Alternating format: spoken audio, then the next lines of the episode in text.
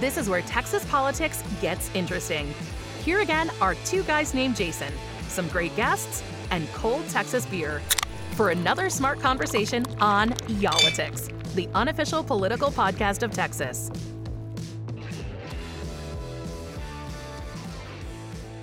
Hey Hey, guys, everybody. We always do this. Uh, when we're in person too, and we can see the other person taking a breath and getting ready to talk, and yet we still continue. And we haven't really started drinking yet. It's either. because we're excited. I have started drinking actually. That's the reason. I'm about a third of the way down my glass. Uh, we are at a place called On Rotation Brewery and Kitchen. And Kitchen. You're holding up the phone to me to give me the exact title. I forgot about the kitchen, even though I have ordered It's- something it's right from there. the The kitchen. kitchen's to your right. And I've ordered. Yeah. Already? Um, I have. Um, and uh, we're right in the shadows of, Lo- of Love Field, uh, the uh, very convenient airport right there in uh, close to downtown Dallas. Th- this is the old Braniff compound. Remember Braniff? Yeah. Did you ever fly Braniff? You're No, I did guy. not. You're- I'm not old you're an enough older for that. guy, Are you so kidding? You, So my have. mother worked for Braniff. Your mom did? And she was a flight attendant for Braniff, flying colors. What?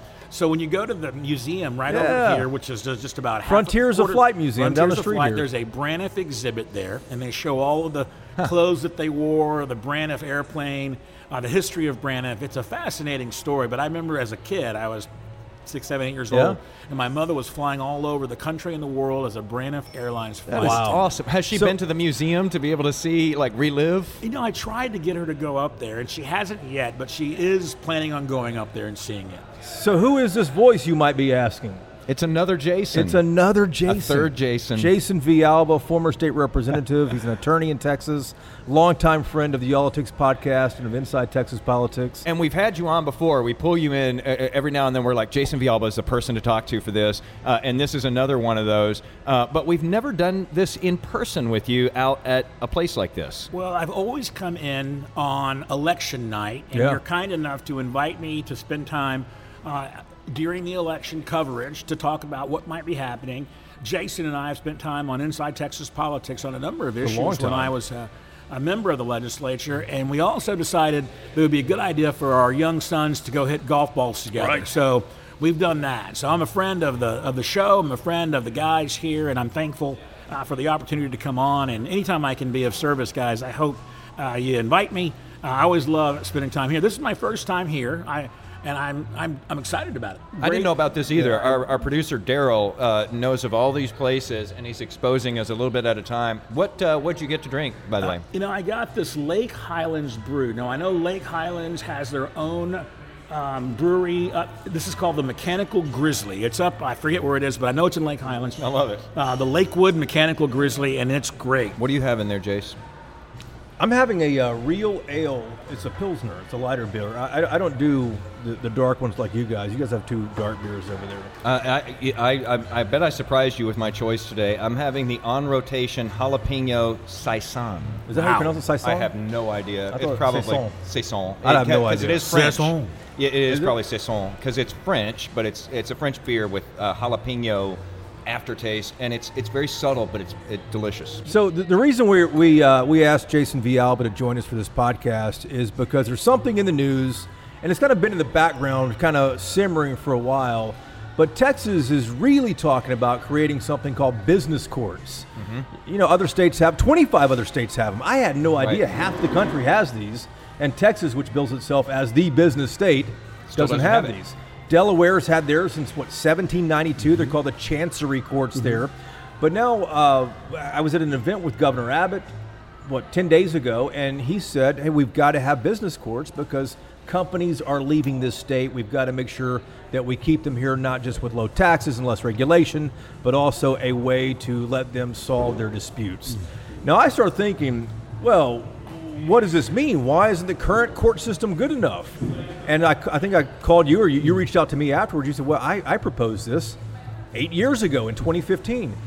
Walk us through what you proposed and how similar that is to what's up for discussion right now. So I'm a lawyer. Uh, I'm a business lawyer, and I started uh, my law firm practice way back in the day, I decided that I was going to be a business lawyer. Now, for our listeners, Sounds exciting. As our listeners at home, uh, you Sounds probably like a moneymaker. Uh, you probably think you know all lawyers go to court. It's every. It's going to look a lot like uh, like what you see on television. There's Right. Matlock or you know, law, whatever law sh- television Order, programs, yeah. Law and Order. But it's not like that. It's it's split into two. You've got the litigators that go to court, and you've got business lawyers like myself who are focused mainly on doing transactions with large companies. So a big company needs to finance a new acquisition. A new company wants to sell a part of its company. A new an old company wants to disperse its assets. Any number of things it will need lawyers for. And what do they do? They essentially draft contracts to accomplish these different things. Right. As a young lawyer growing up and during law school, we all have to take corporate law. That's one of the things we do. And we learn quickly that there's a state, Delaware, Delaware, that has the sort of carte blanche focus on law. And I always wondered about that. Why is Delaware so important? This tiny state with a tiny population is the corporate uh, is the state of incorporation for the largest corporations in the country, Right. from um, from AT and T to American Airlines to Goldman Sachs to all these companies. They're all incorporated in this tiny state in Delaware. Well, why? Well, it's because Delaware has the oldest, the most established court system that focuses on disputes between business companies. They decided way back in the 1700s that that was going to be their area. They set up a court and they decided we're only going to focus on business issues. And so what happened was the court became very much an expert in very complicated business matters. If you and I, Jason Whitely, have a dispute and I, I run over your toe at the local football game Uh, out of my car when I'm backing out, I'm suing definitely. you're suing me. We're having we're having a problem. It's His a- neck hurts all of a it's sudden. very simple. You describe what happened. I describe what happened. The judge in the court determines that okay, we know what happened here. Let's make something fair and equitable. If a giant corporation like AT&T and a giant corporation like Southwest Airlines uh, decide to get into a conflict with either a shareholder or one of its board members, Or with each other. or each other, then those comp- those kinds of conflicts are often very complex. Things like shareholder derivative, derivative suits, right? What does that even mean? Most people wouldn't know, but what it means is that shareholders for a major corporation can sue other corporations on behalf of the corporation derivatively. That's, that's lots of words for saying it's a complicated mess. So that happens now in the So court that- system, that- and what, what happens if, if that happens in the current court system? So what we do now in the corporate corporate the, the court system is we send it through the regular court system in Texas. And look, What's wrong with that one? our judges are smart, they're capable, Yeah. they're effective, and they know what they're doing. But what ends up happening is all of the business matters and disputes are in the same courts as the, the person that got run over by a truck or the other matters. or our- Jason with his toe or lawsuit. Jason with his toe. So our courts are so overcrowded that it's taking months, if not years, to have these disputes settled. And when they are get, get- getting before a court, what ends up happening often is the juries or the judge has to do a lot of research to get up to speed and up to date. It becomes very expensive. Hmm. So what corporations decide is, you know what, Texas just is a great state and we love it here, but we're we want to settle our disputes in New York or in Delaware. Well, let me ask you that because that, that's one of the ideas behind this, because we already have a lot of businesses in Texas. We already have Governor low Abbott regulations. talks about it every chance he gets. Right, and is is the whole point of this to speed things up? But is the whole point also to bring some of these big suits to this state to try them in this state as opposed to Delaware? Well, not big suits, big companies who want to be certain that they're going to understand what the results of these disputes might be. The one thing about Delaware that we know, if there's a dispute between two big companies or a shareholder in companies, is there's what's called precedent, right? Long-standing law Sure. that can give guidance as to what will happen upon the occurrence of this conflict and how the court's going to settle it. In Texas, we don't have that Business loves predictability. business loves predictability because they, they will know what's going to happen if we get into this problem. And some states are friendly towards business, some states are less friendly towards business. Texas is agnostic because Texas doesn't have a business system. Now you might ask, well, well, uh, what other states have business courts? Is it just Delaware and New York? No, 22 other states oh, it's 22. 22 states, well, it's 29 states have complex litigation. So, complex litigation means uh, things that are very complicated, much more so than the, the run over toe, right? Um, those courts can settle these kinds of business disputes. But 22 states have these very refined, very specialized business courts where the judges are specialized in their knowledge and understanding of the kinds of disputes they're going to face. That means that all of these business cases that are clogging up our district courts can now be removed to a business court where these disputes can be solved quickly and efficiently and with some understanding of what the outcomes will likely be. So, if Delaware is considered the gold standard for this sort of thing because they've been around for so long with these business courts, how is Delaware benefiting from having that? What, what is Texas losing out on that Delaware has? That's a good question, Wheeler. I'm impressed, man. So, so Every now and then I That's come up with one. Well, Delaware, as you know, is the state where all of these disputes will be ultimately settled. Now, some of them can be settled in the location where the dispute occurred, but most of them that are going to be done in Delaware courts. That means their court system is going to be very active on cases not only around the country but around the world, right? Because a lot of companies that come in from other parts of the world will incorporate in Delaware, meaning their court system is going to be filled with these kinds of disputes. That means judges, that means lawyers, that means the whole ecosystem around the business law court has developed in Delaware where literally cities are developed around this ecosystem, right? Hmm. So you've got Wilmington, Delaware, the capital. The capital of Delaware is important, but it's the business court that truly drives the economy in that state. And from our standpoint in Texas, the business court drives the economy in that state. the, the business court is one of the primary drivers of the economy in a state like Delaware. There's just no way to, there's no way uh, other than tourism and, and the government. a lot of high paying jobs. a lots lot of, high-paying lawyers, lots of expertized lawyers, lots of people that understand uh, this area. And so, from te- from a Texas lawyer standpoint, let's say I represent uh, Southwest Airlines, uh, right across the, the way from where we are. next door from us, yeah. If if I represented them and we had to go to court, we would likely have to go to Delaware, somewhere in Delaware.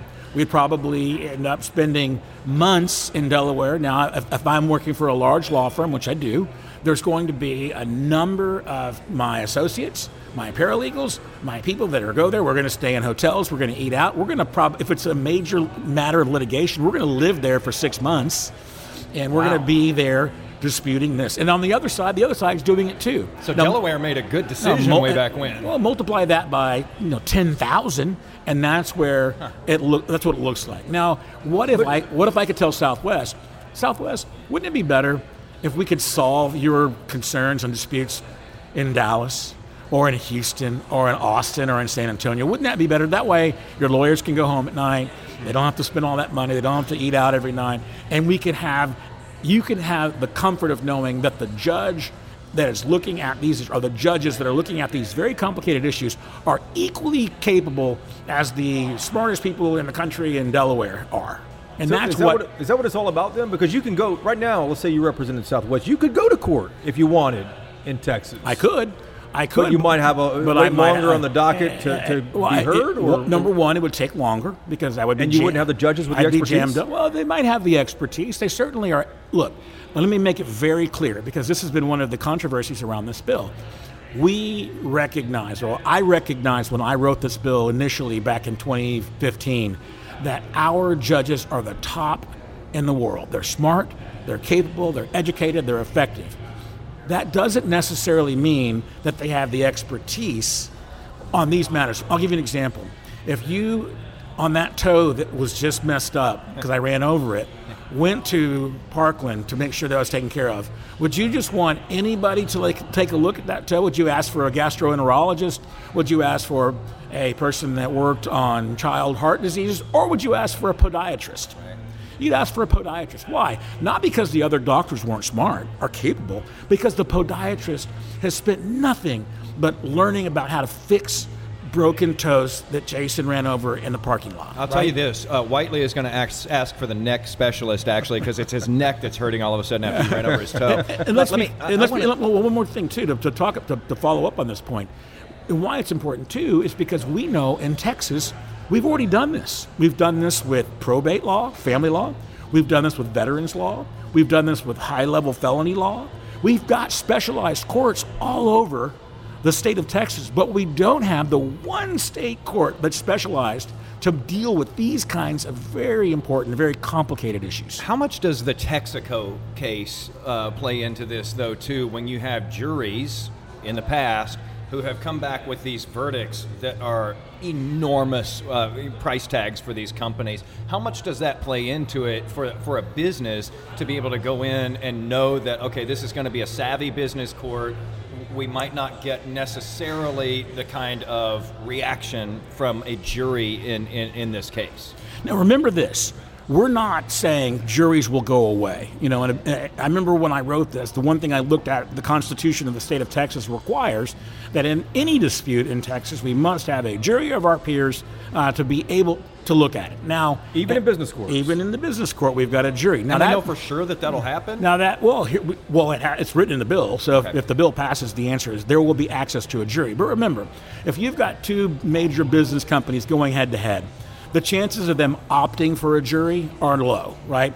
These aren't going to be the, the litigation style cases that, uh, like Texaco, that will end up in the business courts. Those kinds of situations where you've got a, a mass uh, a malpractice kind of thing or an issue with, with uh, oil and gas or whatever, some, something like. Um, I, what do you see on the television when somebody has a right. uh, dispute around like a class know, action? Class some class action. Those classic litigation matters will remain likely uh, with the jury in Texas courts, so ordinary courts. Strictly business versus Th- business. We're talking about business matters that are highly, highly technical, highly specialized, where the business parties are so sophisticated they want a jury or a judge who is knowledgeable about what they face to be able to address these conflicts. You, you guys keep bringing up Texaco, and for our listeners who might not know what happened in 1985, I- I- explain what happened in 1985, how Texaco lost, what, $10 billion, I believe. Go ahead, Wheeler,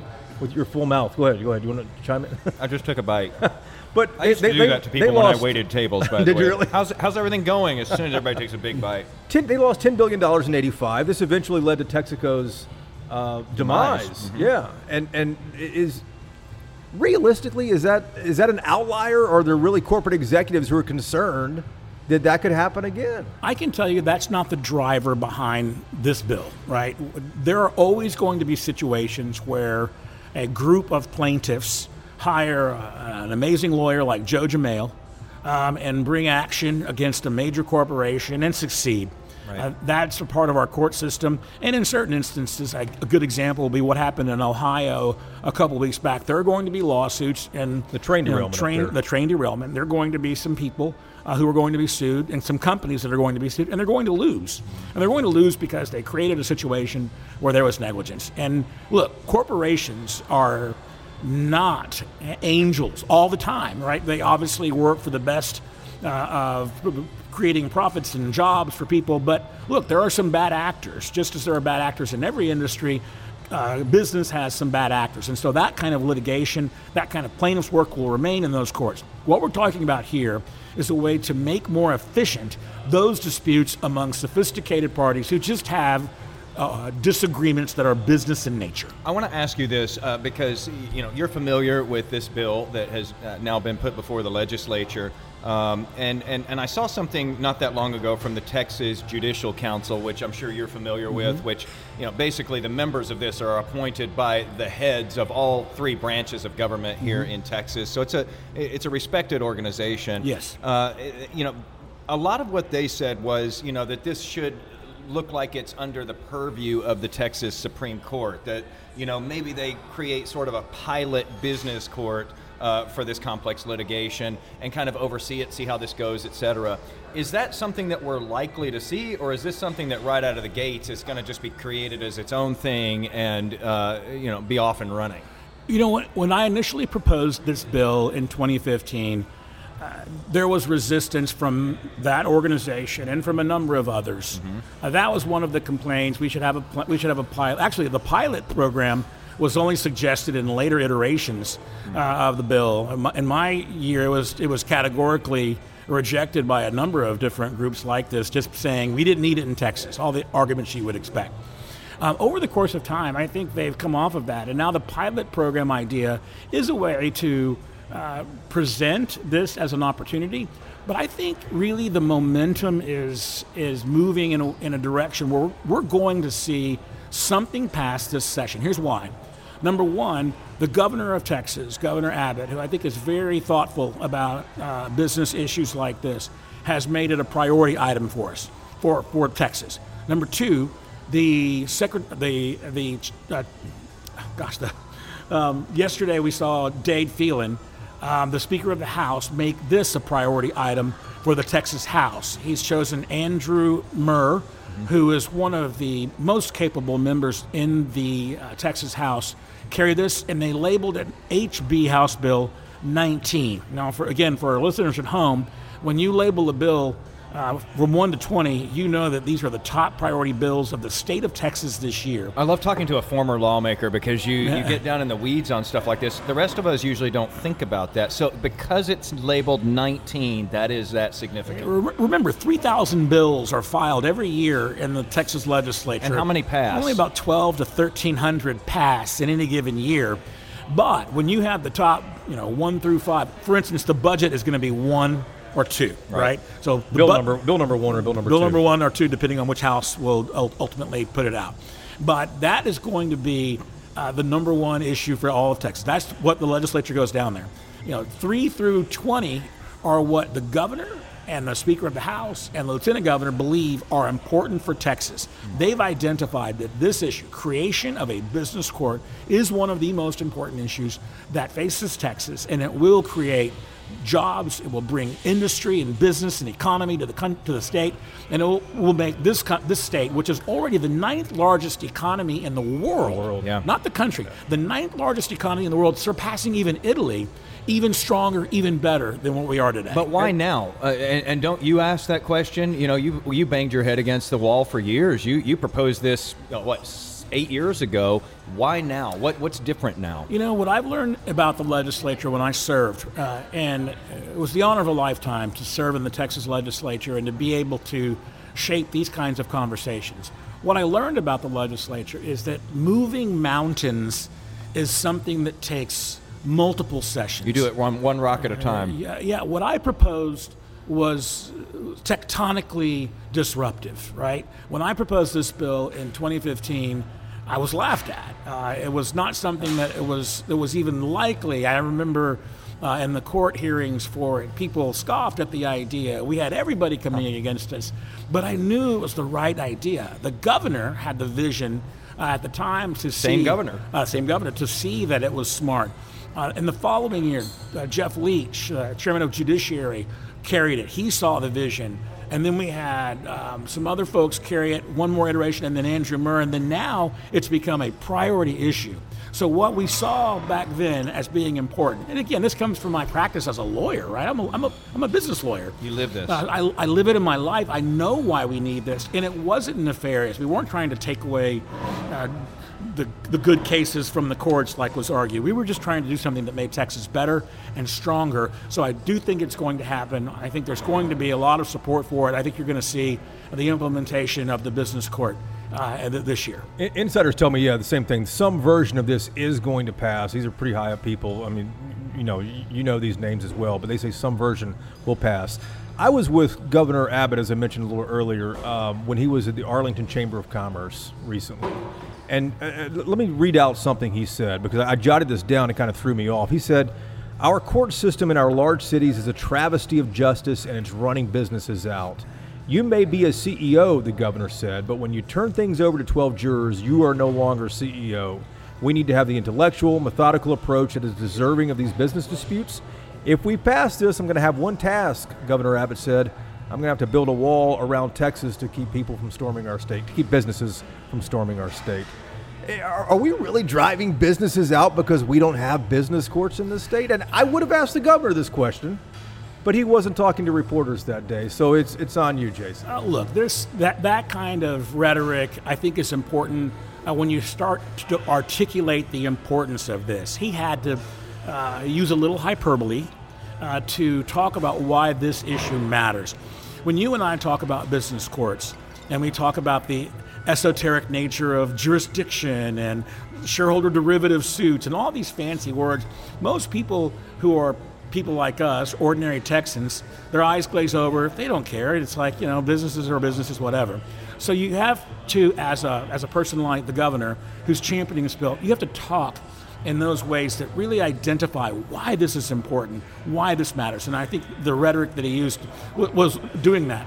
I, I, I don't think people are going to, uh, you know, storm the. we're, not, we're not losing businesses uh, left and right uh, if we don't have this bill. If this bill doesn't pass, we're not going to lose you know the different companies that are already here. That's not going to happen. Jason, I covered the Enron trial of, of, Jeff Skilling and Ken Lay back in 2006 in Houston. That was federal court. It was a little different, but it was a jury, and and they sat through, and I sat through what was you know waist deep stuff, heady stuff you're talking about on why these guys should go to prison for, for you know, inflating the company's business. Mm.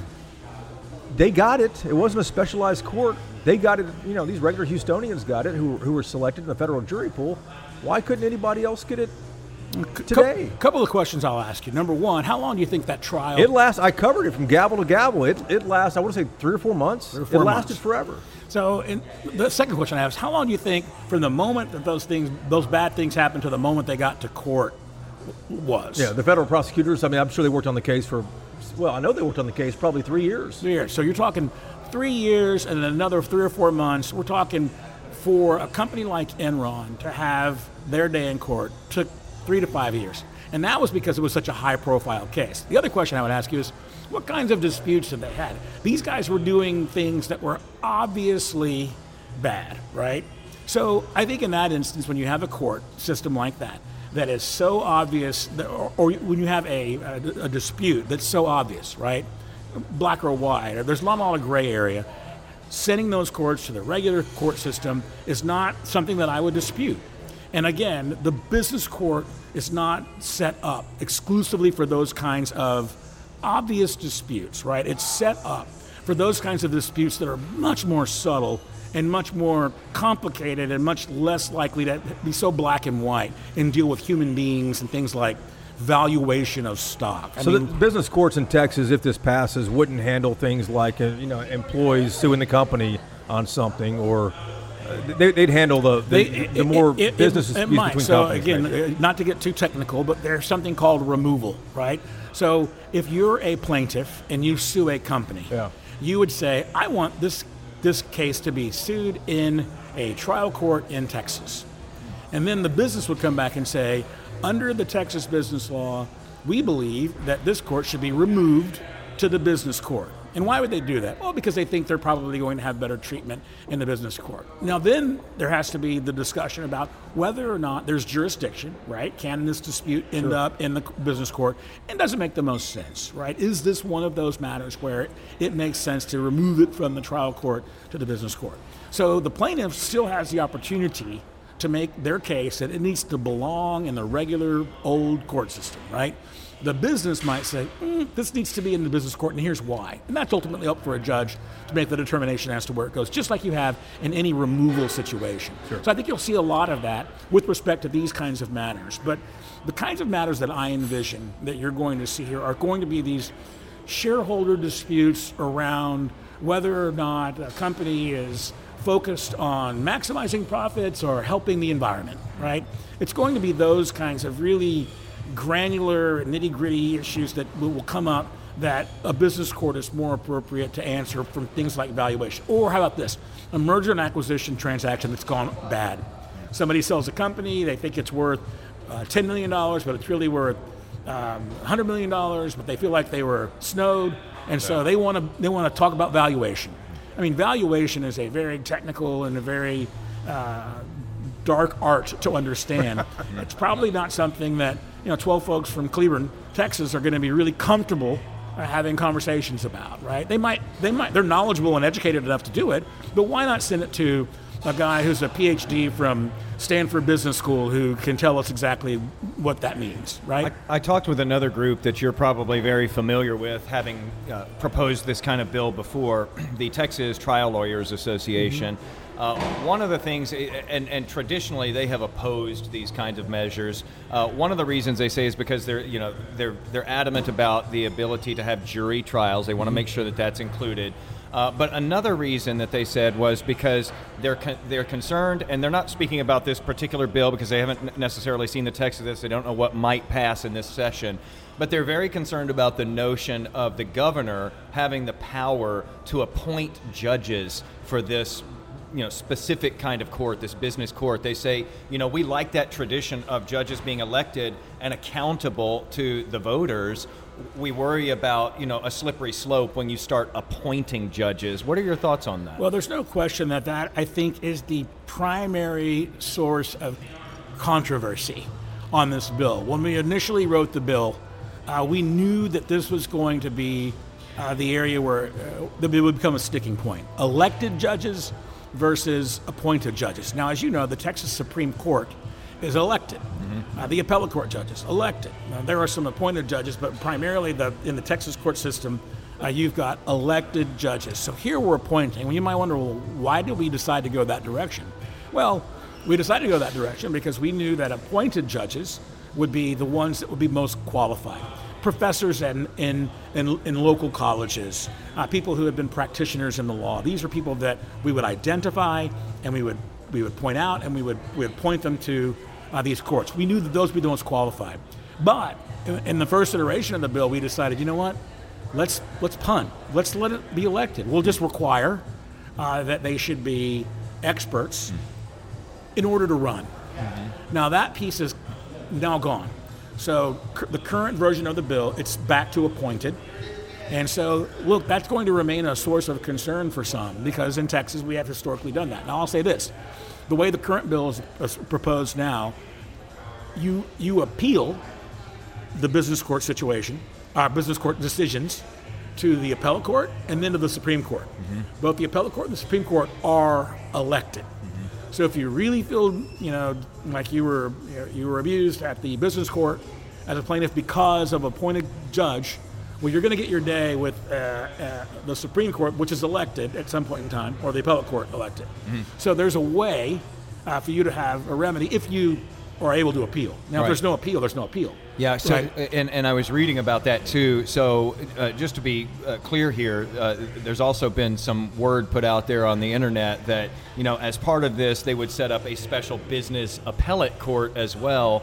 And there was concern that, you know, uh, we've seen uh, in, in Dallas and Houston, particularly during the past two elections, Democrats winning, uh, you know, a, a, fair number of, you know, uh, judicial positions uh, in those appellate courts, and that this is a way to get around those Democratic uh, appellate judges. So, uh, my original proposal had an appellate court that was an, a business appellate court. Mm-hmm. Uh, that was what I envisioned uh, for the bill when I wrote it. It morphed over time so that the current bill would appeal to the the newly designed 15th Circuit, which is a complex litigation appellate court. Mm-hmm. Um, look, I, am not in the legislature anymore, so I don't have a say. Um, to me, that, that works fine. Um, but there, there will be some people who believe that because of the partisan nature of politics, that having any appointment of, of a business court or a court uh, at the appellate level would be uh, partisan in nature, and the governor, if he's a Republican, would appoint Republicans and, and do the bidding of Republicans. Now, I will say this I'm, I'm not uh, Pollyannish or disingenuous. Hmm. I know that a Republican governor is more likely to appoint uh, people to courts that are more likely to lean one direction, right?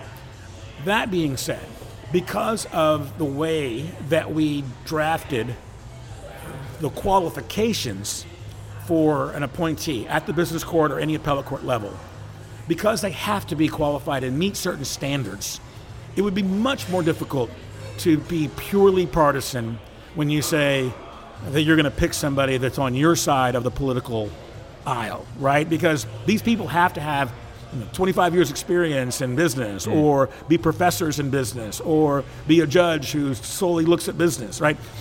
You can't really pick and choose cherry picking Republicans from that smaller universe is going to be much more difficult.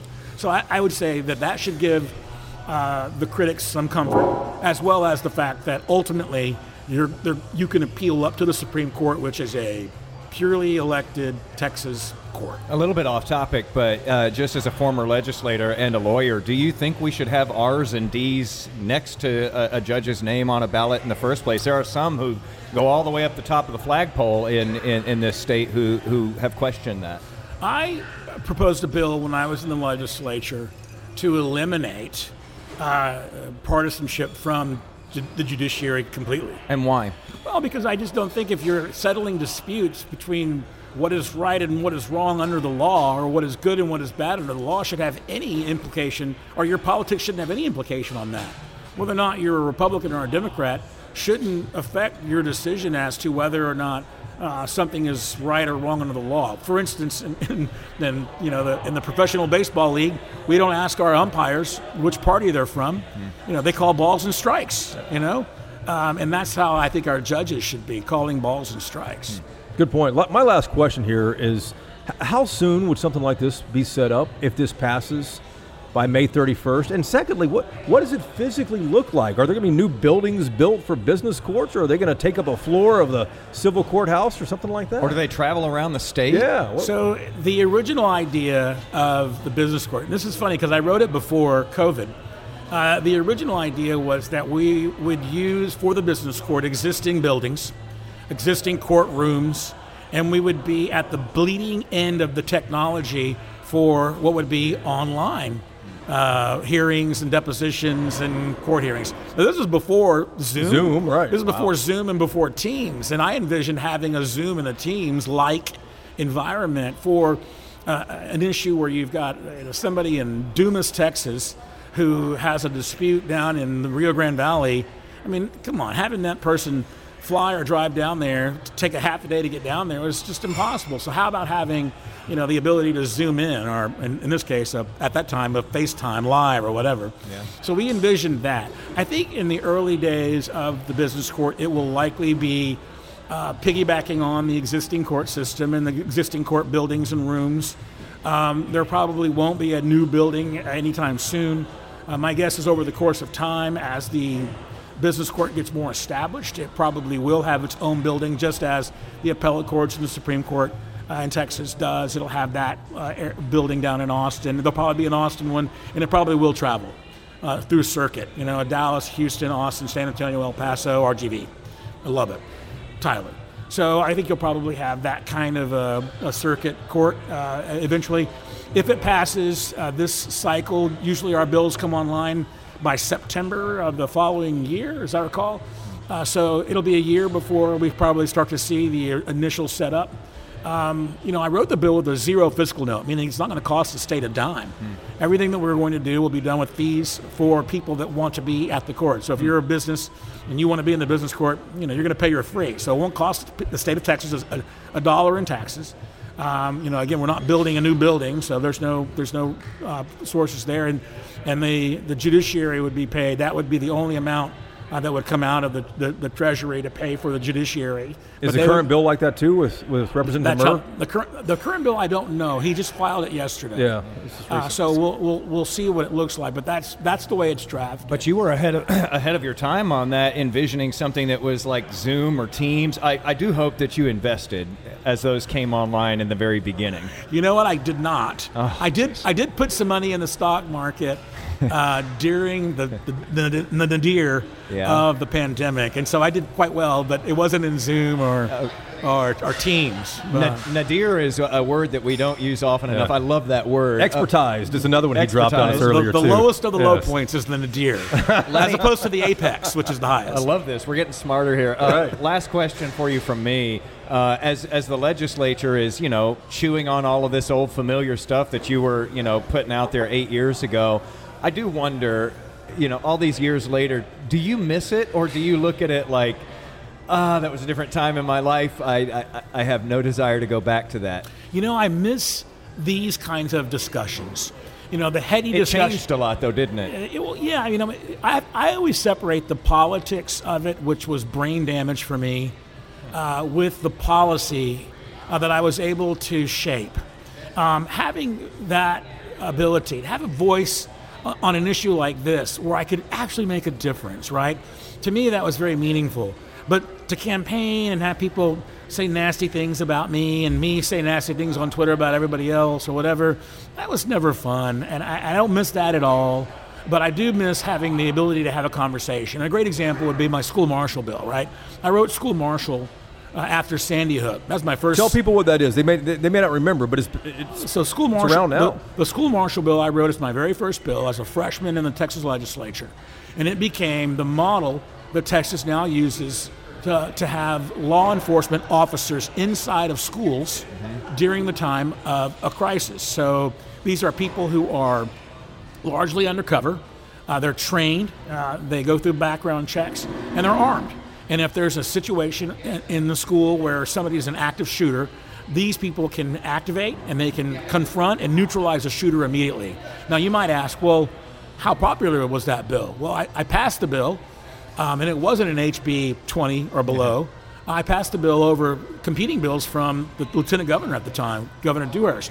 But it never really uh, was implemented in schools until after we started to see uh, real issues in Texas. Yeah, now we've had uh, and, Santa Fe and we've and so also had Uvalde. San, after Santa Fe, the governor uh, made it it's, it the number one plan for Texas, and now after Uvalde, same thing. So now, w- what is now the school marshal plan is in a significant number of schools, where when I wrote it, it was only in a handful of schools. And that's one of those areas where, again, you know, having made a difference like that, to me, I really miss. Um, but I don't miss the, uh, the, the raw fisticuffs of, of politics. So you're never ever running again. Well, it'll be a long time uh, if, if I do run again. I tried to run for mayor of Dallas. That didn't go so well. So my wife says it's time for me to make uh, money for our kids to go to college. Uh, so that's what I'm going to do for right now. That's a good plan. JV, always glad to have you, man. You you educate us all the time, even with vocabulary words. Yeah. well, it's an honor to be here. Thank you for uh, having this vivid discussion, and you know, thanks to like people like the Texas, uh, uh, what's the name of the group that's helping us now, Texas Business Law Foundation. They've been great uh, in helping us to put together some really good talking points on this, and I do think we're going to see a bill pass, and I think this will be a part of the Texas economy in the next uh, you know, three to five years. So it's exciting times. Before we let you go, let me ask you politics. Is Abbott going to run for the White House? Governor Abbott? You know, I think it's shaping up so that Abbott is going to be in, in the conversation. I know he's going head to head with DeSantis right now. DeSantis seems to be picking up the large checks. Uh, so I think if there's a, a second uh, tier label, a number of candidates after Trump, I mean, Trump's clearly a front runner for Republicans now. It'll be it'll be DeSantis and Abbott. And whether or not Abbott decides to, to move forward with that, I mean, I, it remains to be seen. I think he wants to get through this session, continue to be successful in what he's done. I mean, he had a great uh, session last year, and he's he did very well in the campaigns, much better than I think people imagine. Uh, he's raised a lot of money, and I think if he passes bills like business courts and water infrastructure and uh, filling the filling in the electricity grid, I think we're to. I think he's going to be strong going into the next cycle. My fifth last question is: uh, we we saw a lot of red meat last legislative session for the, the, Republican base. Do you think we see a similar thing in this session, or do you think it moderates a little bit more? I think it's going to be about the same. You know, the the Republican uh, primary voters need their red meat. Um, and the Republican establishment, which is funny because the establishment back in my day were you know, moderate Republicans like me, but the establishment now is the the Tea Party Trump style Republicans. They, you know, they have to feed that base, the red meat. So without having some really red meat bills like the transgender bill and some other bills out there, uh, I think they're going to be uh, have a have a tough time going back home. So you're going to see some of those bills, and they'll pass. Um, but you know, look, as long as we get things like water and electricity and jobs in the economy taken care of, uh, people will continue to vote Republican. Uh, and, and, and, I think the Republicans will remain strong. But if they abandon those bread and butter issues solely for the red meat, I think that's a bad a bad approach. And we'll have you on again to talk about that, man. We always talk to you about electoral issues. I'm curious what you think about Ted Cruz and how this thing's going to shape shape up. But we'll uh, save that for another podcast, man. Always always glad to have you, Jason. Thanks for coming. We need to go so you guys, you guys can eat. I've already finished mine. Okay, y'all, the conversation doesn't stop here. Find us on Twitter and Instagram. We're at Y'all-itics.